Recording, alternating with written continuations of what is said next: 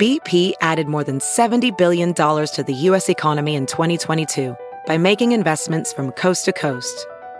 Investments like building charging hubs for fleets of electric buses in California and starting up new infrastructure in the Gulf of Mexico. It's and, not or. See what doing both means for energy nationwide at bp.com slash investing in America. Wisconsin voters flipped the balance of power. They were ready to put aside the partisanship and put aside the extremism. After one of the most contentious state Supreme Court elections in American history. My opponent is a serial liar. She's disregarded judicial ethics. She's demeaned the judiciary with her behavior. This week on Open Record, the political left takes over the state's highest court, while the right scores a crucial win in the Senate.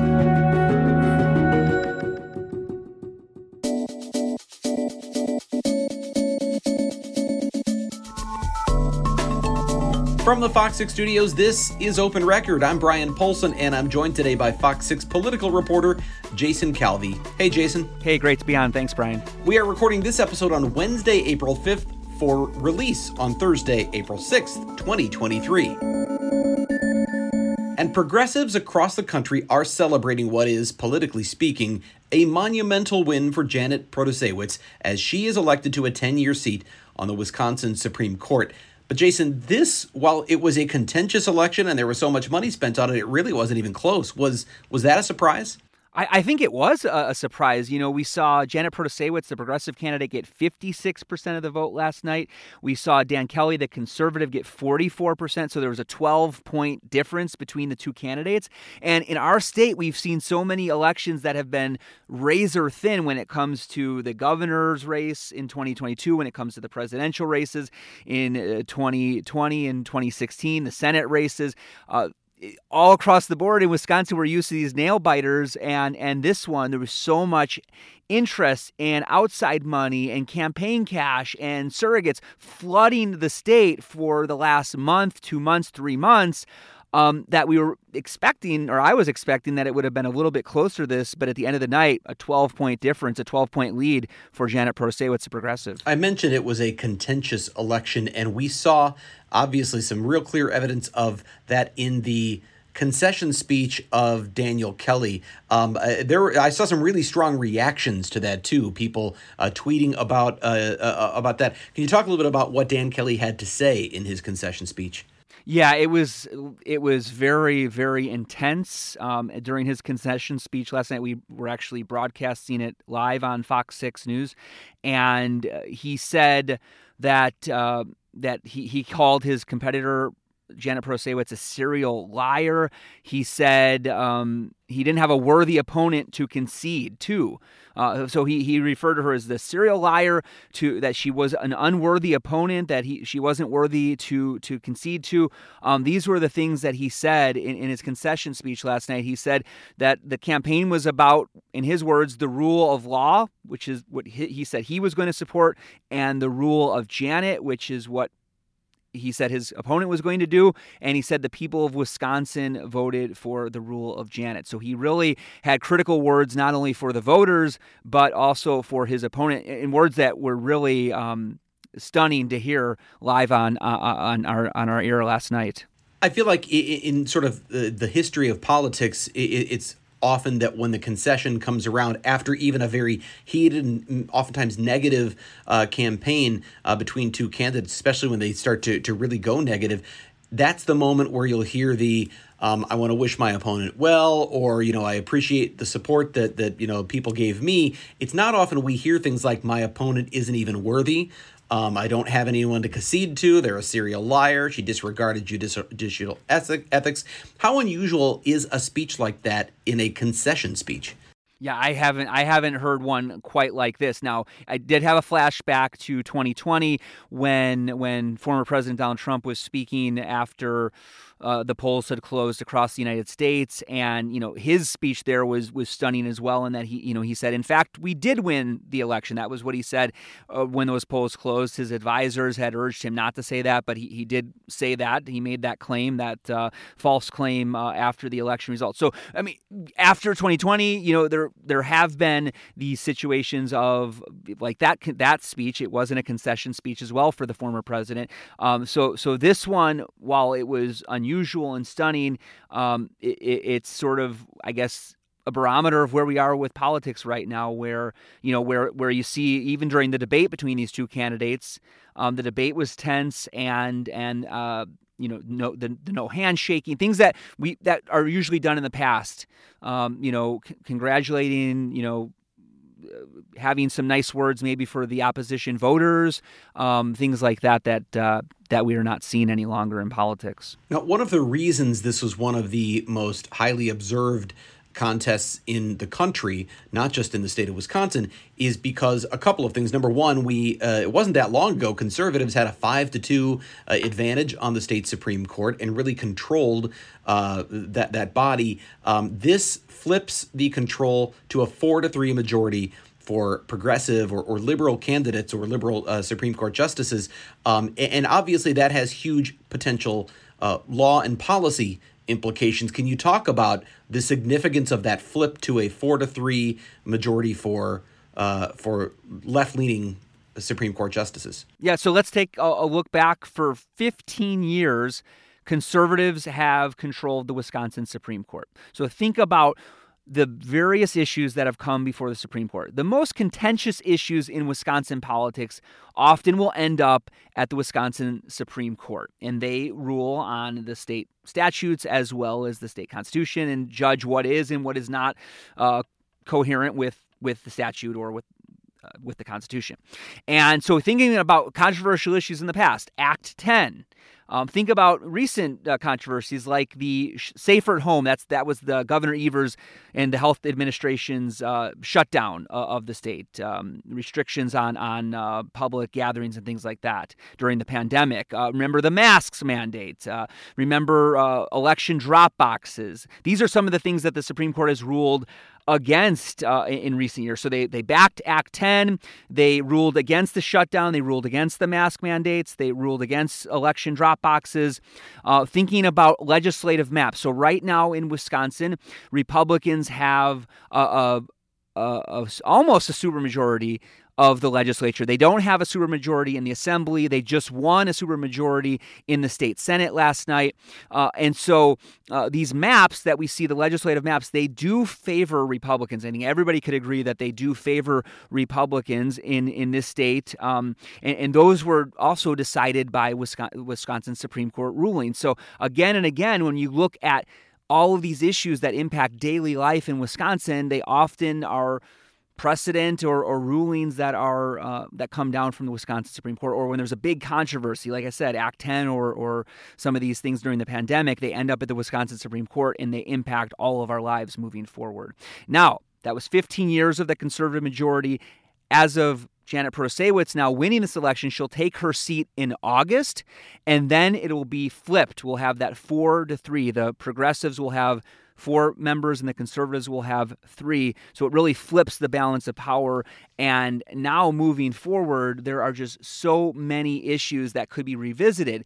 It's possible that somebody could file a new lawsuit challenging the legislative maps that give Republicans the advantage. Janet Protasiewicz during the campaign, she said these legislative maps were rigged. So it's very clear that um, that at least from her statements that she she feels that the current maps are are um, are rigged and potential case could come. There's definitely a possibility. It's, it's very, very likely. I mean, everybody agrees that the Supreme Court's going to be ruling on the abortion, the abortion ban. So right now in Wisconsin, after Roe v. Wade's reversal, there's been an 1849 abortion ban that was revived and is now back on the books. The uh, Evers administration and Attorney General Josh Kaul uh, have have put out uh, have sued to stop uh, to block enforcement of this abortion ban. Uh, there's a couple different legal arguments that they're making there uh, in their lawsuit, but it's going to be going through state court. So its first step is the district court level. And so the briefs have been filed, and there'll be oral arguments. Uh, this will be in court May 1st. So the uh, the abortion ban will be at the initial stages in the Wisconsin's court system May 1st, and then it's very likely that it will go up to the Wisconsin Supreme Court. And now the progressives are controlling that court as of August of this year. And so, how are they going to rule on that moving forward? Well, probably, going to be at least more open to hearing those arguments that Attorney General Josh Kaul is making in, in his uh, challenge of the abortion ban. Is there any any sense of how soon that issue could, in fact, end up before the Supreme Court? And is there any possibility that it could move quickly enough to get there before? Uh, Janet Protasiewicz takes her seat on the court, or is this certain to be something that arrives there after August? probably after August, given the fact that uh, we've got the, that May uh, oral the, the, May court hearing uh, at the district level. Then there's the appeals court, and then the Supreme Court. Now, of course, you could make uh, an appeal directly to the Wisconsin Supreme Court, and in the past they have taken cases directly from the lower court and, and skipping the appeals court. Um, but at this point, um, you know, it looks like that case is going to work its way through the court. And I guess if you are, you know, depending on what the ruling is at the district court, um, you know, you could go right to the Supreme Court, but uh, at least right now, it's possible that the timing could um, could be post uh, could be post uh, Janet Protasiewicz taking her spot on the court. Obviously, uh, uh, many people who supported Janet Protasiewicz were people who want to see the the uh, 1849 ban go away, to see uh, at least some uh, form of legalized abortion come back in the state of Wisconsin. But just because she's won this race, as you pointed out, doesn't mean that switch automatically flips. Abortion didn't become legal today in the state of Wisconsin. This is still a process that's got to play out and come before the court, and the court would have to rule on that. But obviously, with that, with with the change in the balance of power there, uh, I, I, guess maybe many can see the writing on the wall. I think so. I mean, and of course, you know, when you talk to these judicial candidates, um, they on both sides they were very careful with their language. But uh, when you talked with Dan Kelly, um, and when you talked with Janet Protasiewicz, or when you heard her speak, you know one of the things that that she would that she would say is you know and even in her campaign ads she would talk about how her personal values are supporting of uh, abor- legalized abortion. That that was her personal values. And then the Kelly campaign would fire back and say listen you can't you can't tip your hat you can't before you hear a case reveal uh, what's in your hand. You know, you can't reveal what your thoughts are on a particular legal a- case until you've got the case in front of you. That's what the Kelly campaign, the the, the challenge that they made to Janet Protasiewicz for having these ads where she was talking about her personal values towards abortion. Um, so.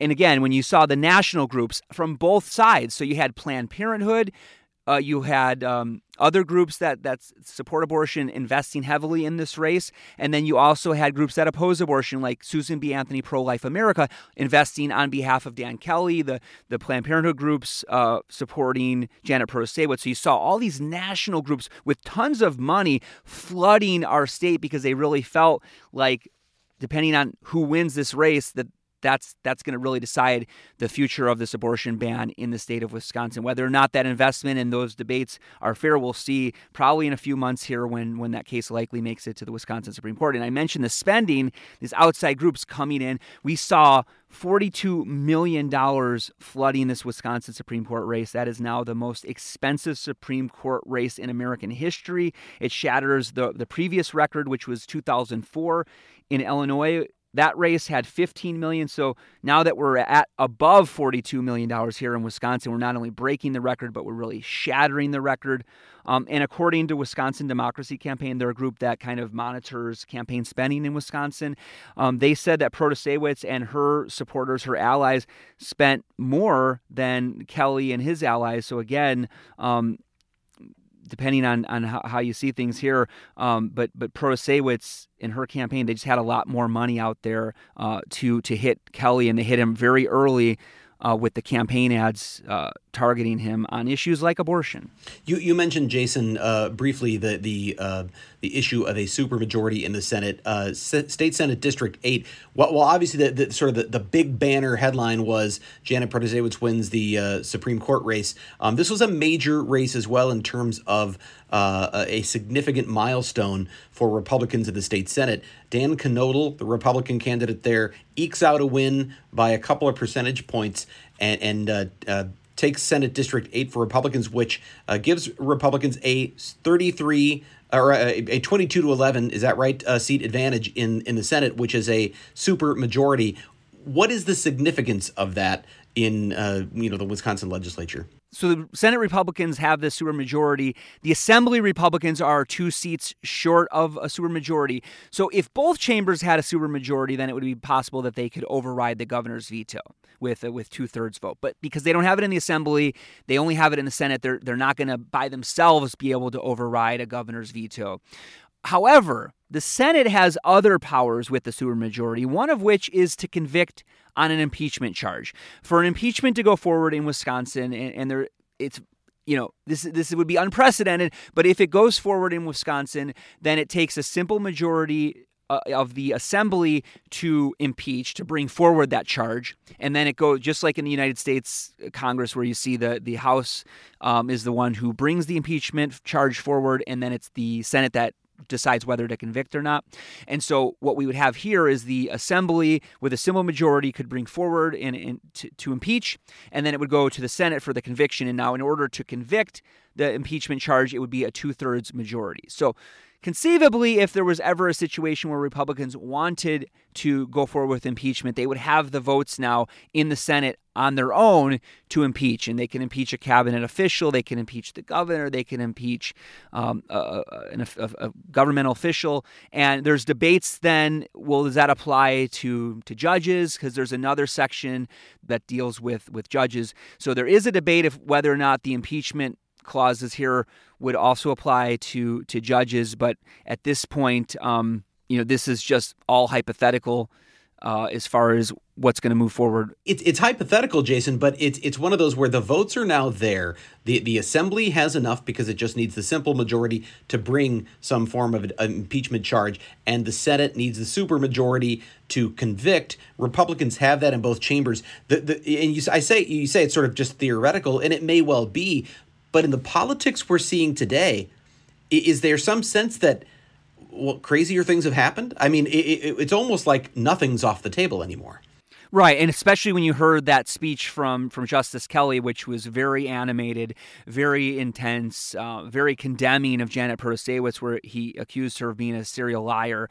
Um, is that sort of rhetoric going to translate to Republicans being very upset with her and, and want to use this power um, that again, there will be a lot of legal battles ahead if they went forward with this because, you know, where do you draw the line on what what what is allowed in Wisconsin regarding impeachment and who can be impeached and and, and those sort of things? Because you know we just don't have a precedent here to look at. So it's all uncharted territory here but it is possible.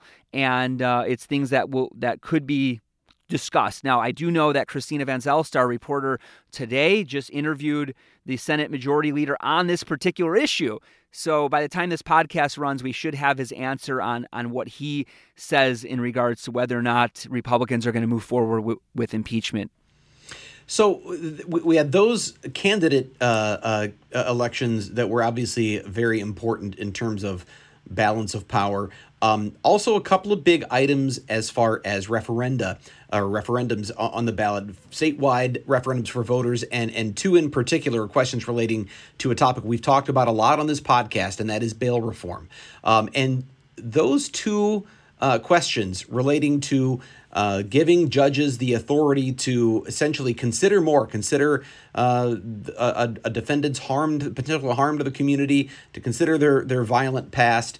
Um, those things were approved by voters pretty overwhelmingly. Sixty-seven to sixty-eight percent of uh, voters statewide approved those two, um, which I also find interesting, Jason, because in an election where the uh, you know progressive candidate overwhelmingly won statewide for the Supreme Court, this is an issue that has largely been sponsored by Republicans. While it's had some bipartisan support, it's been largely pushed by Republican authors, and yet it did extremely well at the same time. Uh, what does that tell you about sort of where voters are statewide on this issue? It seems like it's one that uh, that gained widespread support. Yeah, and, and we did. I mean, we saw that this was a bipartisan issue in the legislature too. We had we had uh, members of both parties you know Democrats and Republicans, even though the lead sponsors were Republicans, we did see Democrats voting for this both in the Senate and in, in, the Assembly. But we saw, as you mentioned, that 67, 68 percent of voters backed this issue of of changing the Constitution. What's at stake here is right now the Wisconsin Constitution limits what court administrators, what judges can do when they're setting bail. It's that the bail money is to make sure the defendant shows back up in court. Now, this constitutional amendment, which voters have approved, would allow a lot more that the judges, the court administrators who set the bail, can take into account what it calls the totality of the circumstances. So it can consider the violent crimes of, of the of the defendant. They can they can look at, at all of those things when when they're when they're when they're setting bail. Now, a big question moving forward is well, what is the definition of a violent crime? And uh, the proposed amendment doesn't list them. There are some some state statutes that that mention violent crime and kind of define that. But uh, what Republicans, uh, what the legislature recently did, is they actually sent this to the governor last week. Uh, they approved it beforehand, but last week they sent it to the governor's desk, and it's sitting on his go- the governor's desk right now. And it and, it and it, it really defines what is meant by violent crime. So it lists uh, a hundred different crimes, or, or more than hundred crimes that would qualify as quote unquote violent crime. So that includes what you would expect, like homicide and sexual assault, carjacking. Uh, but some of the critics are, are really taking aim at, at some of the other things that are listed as violent crime, and that would be um, things like um, uh, watching a, a dog fight or, and I, or or mail fraud, things like that. That, according to this bill that went to the governor's desk, um, would define those things as, as a violent crime. So that's part part of what this bill is is trying to clarify that language on what is violent crime. That'll go to the governor, and then another part of this amendment is the use of the word uh, serious harm. Uh, a second constitutional amendment on on the ballot that voters approved allows courts to set other pre-conviction conditions for release. And Bryan, you know the courts better than I. So what are some of those sort of pre conviction conditions that, that judges can take into account. We, we often talk in, in cases about uh, there, there's the cash bail, but there's also things you must adhere to when you're out on pretrial release, and that might be absolute sobriety. Um, it might be no contact with certain individuals. There might be some other conditions that aren't related to cash, but they are rules you have to follow while you're out on pretrial release. If I understand this correctly, the, the way this was worded, judges can now take those things into consideration if, in fact, it's uh, something that is intended to protect the public from serious harm. The question is, what does serious harm mean? It used to say serious bodily harm, but they have exp- serious harm broadens that definition out. It's another one that sort of raises some of that controversy of how wide of a net are you casting here? How many defendants will be caught up in this? And that definition, that's one that's still that's not defined by statute, if I understand it. Serious harm without the word bodily in there has not been. And so I, I do wonder, Jason this has been sent to the governor. There is a definition the legislature has provided. The governor has yet to sign it. If he doesn't, or if he vetoes it, what happens? Because you have an amendment that's been approved, a change in the Constitution approved by the public, with a term that's not defined uh, anywhere in state statute. What would happen then? So, well, it could create judicial confusion. So judges would have this constitutional amendment. So that a it means it is part of the Constitution now that that judges have to take into account these things, or they can take into account these things when in cases involving serious harm. Um, so so judges would have to try to either figure it out on their own or. Uh, but what this bill tries to do is this bill that's sitting on the governor's desk is trying to clarify now some of the language in that constitutional amendment that voters passed last night. Uh, and, and so, what happens if the governor doesn't sign it? Well, then it becomes law. So he, if he ignores it, if he if he ignores this bill that's sitting on his desk, then then it then it becomes law. But if he vetoes it, then I guess it's back to the drawing board, and maybe Republicans and Democrats are going to have to come together to figure out how to define serious harm as well. Uh, you know. I guess moving forward, that that's the one term that's not in state statute as far as the definition. What does serious harm mean? What this bill says that's on the governor's desk is that serious harm includes things like physical or mental pain. It includes death. It, it includes mental anguish. It also includes property damage or economic losses of more than $2,500. So when you look at that, Bryan, uh, the issue of economic losses of $2,500, that would, I, I, guess, that would include if somebody stole uh, stole your car, for example. That would cost more than $2,500. Um, and so it covers a lot of theft. Yeah, it covers a lot of theft and, and fraud.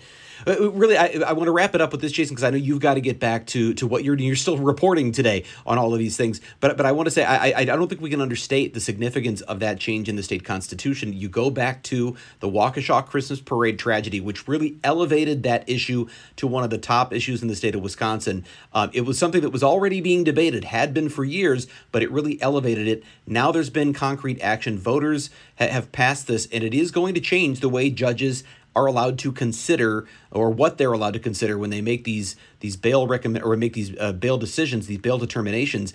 And and obviously it remains to be seen what the practical implication of that is how this actually plays out but it is a significant change in, in the way that process happens here in the state of wisconsin Exactly. Yeah, and, it, and like you said, it all it, you know, the imp, it was been it had been in the works, you know, before the Waukesha Christmas parade. But I think there was a lot of attention on that that bail. Darrell Brooks was out on bail um, r- right before the Waukesha Christmas parade, and so there's a lot of attention on what's going on with the bail system in Wisconsin. I mean, we've seen national debates on, on bail as well, but um, but that really I think sparked a lot more people to get interested in this issue, and then we saw with the vote totals, you know, 67, 68 percent of, of the state said yes, this this this makes sense uh, for these voters. They want to move forward with, with changing that constitution so judges can take into into account so much more when setting bail.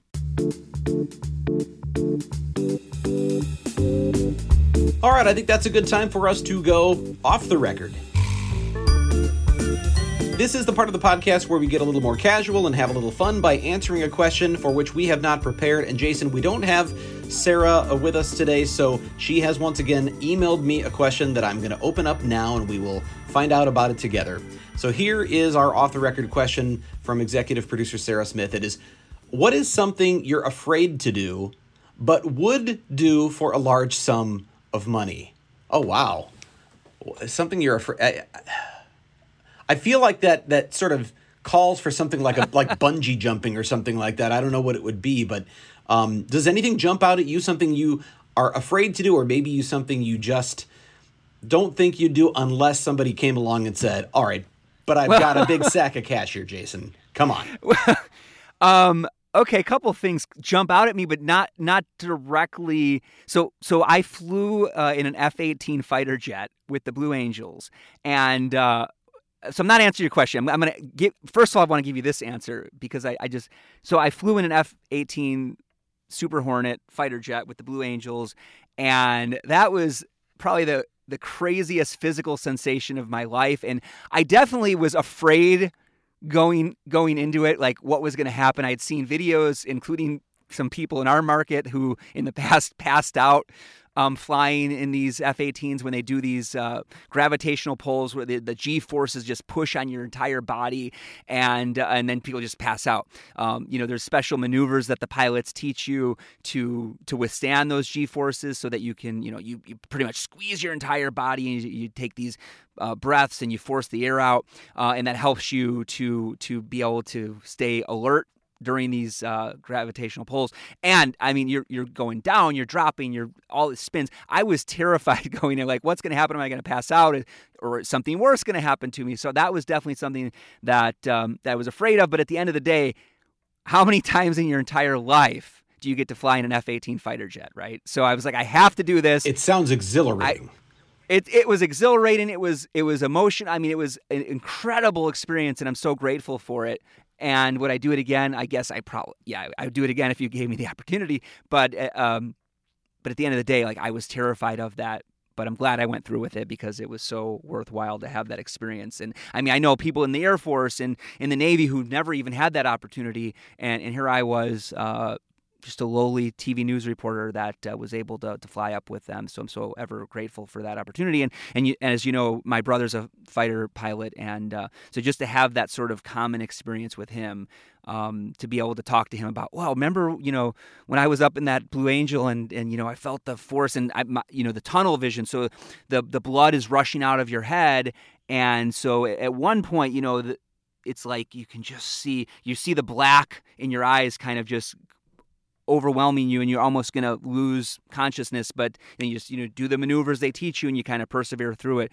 Uh, but that was exhilarating and now i have that common connection with my you know at least something i can relate to with my brother and his experience uh, on a day-in basis. He does this every single day for his living um, to protecting the country and all of that but uh, but i'm able to at least have that common experience with my brother. So that was something i was terrified of um, but you know, for the right conditions, I was able to do it. Uh, I don't think that necessarily answers the question. I'll come up with one more. Uh, oh no, I, I, I, I, well, what I like is you, you had you had a, a, great story to tell, and, and one that I think a lot of people could relate to. Um, I, I, I have to say, I, I have a tough time with this question because my wife often tells me, "You're not afraid of anything." I'm not afraid, like, I'm not afraid to be in front of a crowd, obviously. I'm not afraid to, to, to sing karaoke. I'm not afraid to embarrass myself. Um, I'll, I'll go on a zip line and hang upside down with my hands and arms free. That doesn't concern me. That doesn't worry me. I will say, um, one thing that, I, that that when I watch videos that I think is utterly terrifying that I don't think I don't even know if you could pay me enough money to do is the people who do the, like the free base jumping where they have no no strings, no cables, no anything, and they're just jumping. They've got maybe like the flying suits or whatever it is, and they're just that. I watch those videos, and to me, that is utterly terrifying. The free fall where you're connected to nothing, you have no parachute.